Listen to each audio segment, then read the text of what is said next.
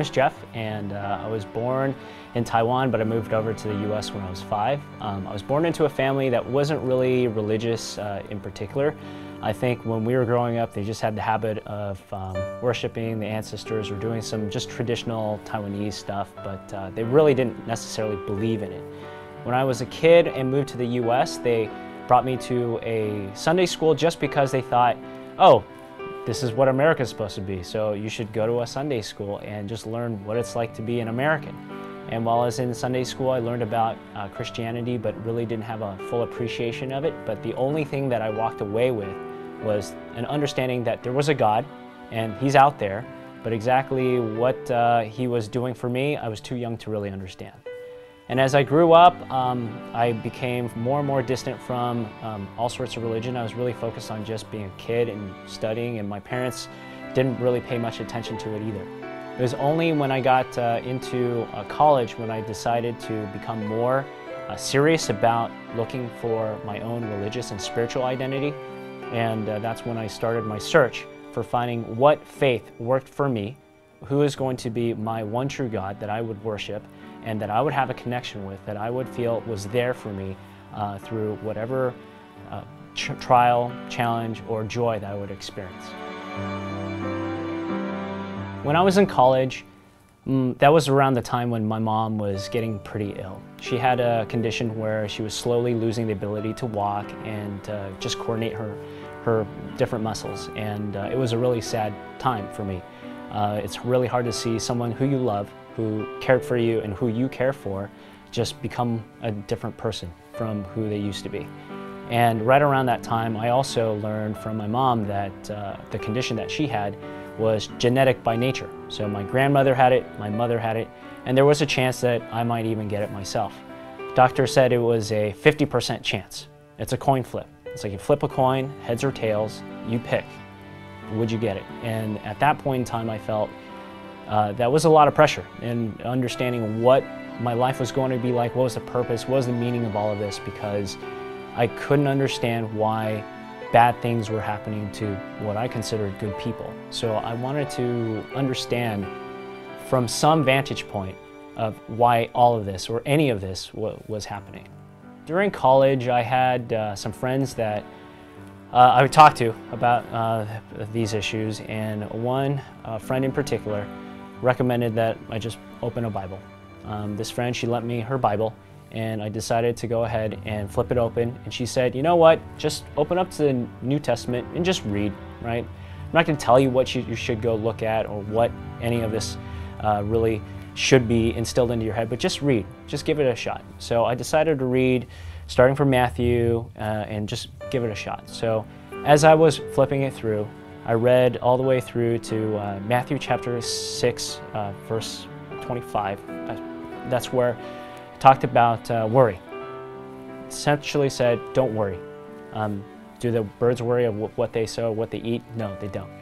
And that really hit um, a particular chord with me because it's true. I was just worrying a lot. And I thought, you know, maybe that's probably true. Maybe I have to um, think about my life as not being solely within the control of my two hands, and that maybe I should try and find a way to offer my burden up to, to God or to a God and figure out how would I be able to alleviate that burden.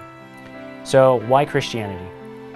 Well, the only religion that I was really familiar with was uh, was Christianity, even though my parents had slightly Buddhist tendencies. In fact, in high school, my mom, because she was getting more and more ill, she wanted to start having religion too. So she uh, had friends who introduced her into Buddhism and she got more familiar with it. And at some point, she wanted me to also uh, become a believer as well. So she'd tell me about uh, the Buddhist uh, religion. And for me, I just didn't think it was very personal enough.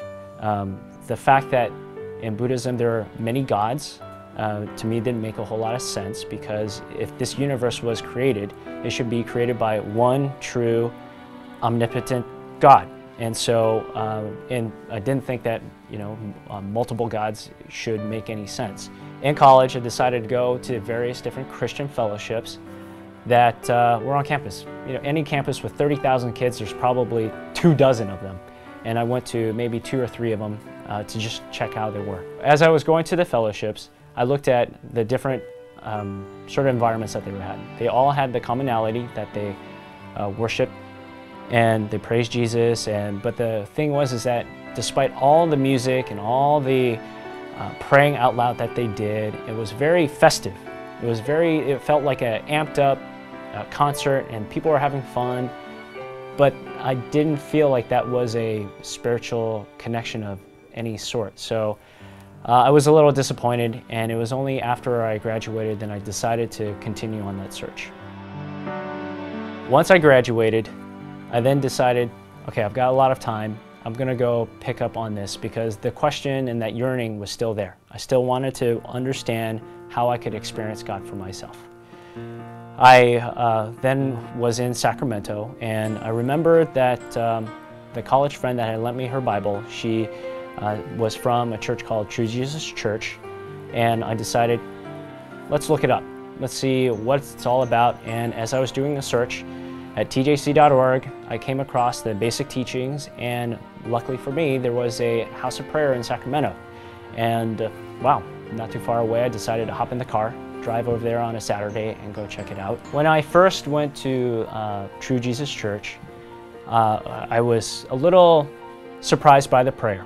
Um, in True Jesus Church, we pray in tongues, and that was a new concept to me. I had never really heard about it in any other uh, church denomination. And so that struck me as interesting. Uh, in Catholic masses, prayers are very quiet. Uh, they only recite the written prayers, and it's nothing beyond that. In the other churches, especially the evangelical fellowships, everyone prays aloud, hands are in the air, very wild. And for me, that was a very stark contrast. I wasn't quite comfortable with either pure silence or very animated prayers. This was something totally unique in its own right, right? Praying for in, in tongue. But I didn't want to shut it out because I felt as I was meeting the church members, they all were very nice, very sincere, and they were all very, very passionate about seeking and understanding God too. So I thought, well, if these people who I find to be very, very lovely people uh, were worshiping God in this way, then there might be something there. What do I have to lose to go try that out for myself? So with the help of uh, the preachers and uh, the other members, they told me how to pray. And for six months, all I said was, Hallelujah, praise the Lord, just repeatedly saying it. And they said that if you yearn for it with enough true honesty and, and passion for it, you will receive the Holy Spirit. So that's when um, I decided every night when I go home, when it's time for bed, that I would try praying just like an experiment and trying it out. So I prayed and prayed and prayed, and after six to seven months of praying, I finally was able to receive the Holy Spirit, and that's when I knew and experienced that the Holy Spirit is in fact real, and that um, God was in fact real. So that from that point forward, I knew that uh, True Jesus Church was the one that was for me. When I did receive the Holy Spirit, that's when, to me, that was my way of finding evidence that there is something to this and that True Jesus Church is in fact the true church. Because if in fact the Holy Spirit did exist and you could experience it, then that means it is the true Holy Spirit and the true church. So I decided to get baptized in uh, the, Sacramento church and uh, it was a beautiful day. We went down to the American River and when we got into the water and I was baptized, I recall very distinctively that as I was in the water, I could see just red. Just red light was everywhere. Even though my eyes were closed, all I could see was the color red. And as I got out of the water and moved back, I felt very refreshed just from a spiritual perspective. I'm sure the cold water was also a way to feel that refreshment, but spiritually I felt like I had been reborn again truly because that allowed me to feel that I could now be able to cleanse myself and I've hit the restart button and I can begin a new uh, spiritual journey with God. When I look back on how my faith in the True Jesus Church will um, and has uh, affected me, I think about a couple of things. First is the sense of, of presence, is that I know that whatever I do, wherever I go, God is within me, and that I am with God and that uh, regardless of the challenges and tribulations that I'll face, that I'll always have God's guidance and strength to get me through it.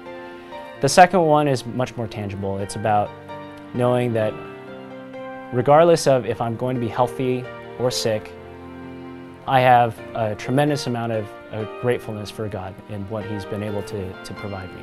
If I'm healthy when I'm old, thank God that I've been able to have a, a great, wonderful life. But if I happen to be ill, just like my mom, I know that God will still be with me. It won't be easy, but at least I will find the strength and I will find the ability to have the love that Jesus has so that I can experience it. And I know that there is much more to look forward to beyond this life than just satisfying like very material and physical uh, desires. God helps me to appreciate the life that I do have now and to not squander it, not to waste it. I am very blessed to have a uh, lovely wife, a great family, people who care for me, and also a wonderful opportunity to help others who are in need. And I wouldn't have had the opportunity to do this unless I had experienced God the way I did. So that's why I feel like I am truly blessed in being able to have this faith that tells me that I am always going to be in His presence and that there is a sense of purpose and guidance in my life.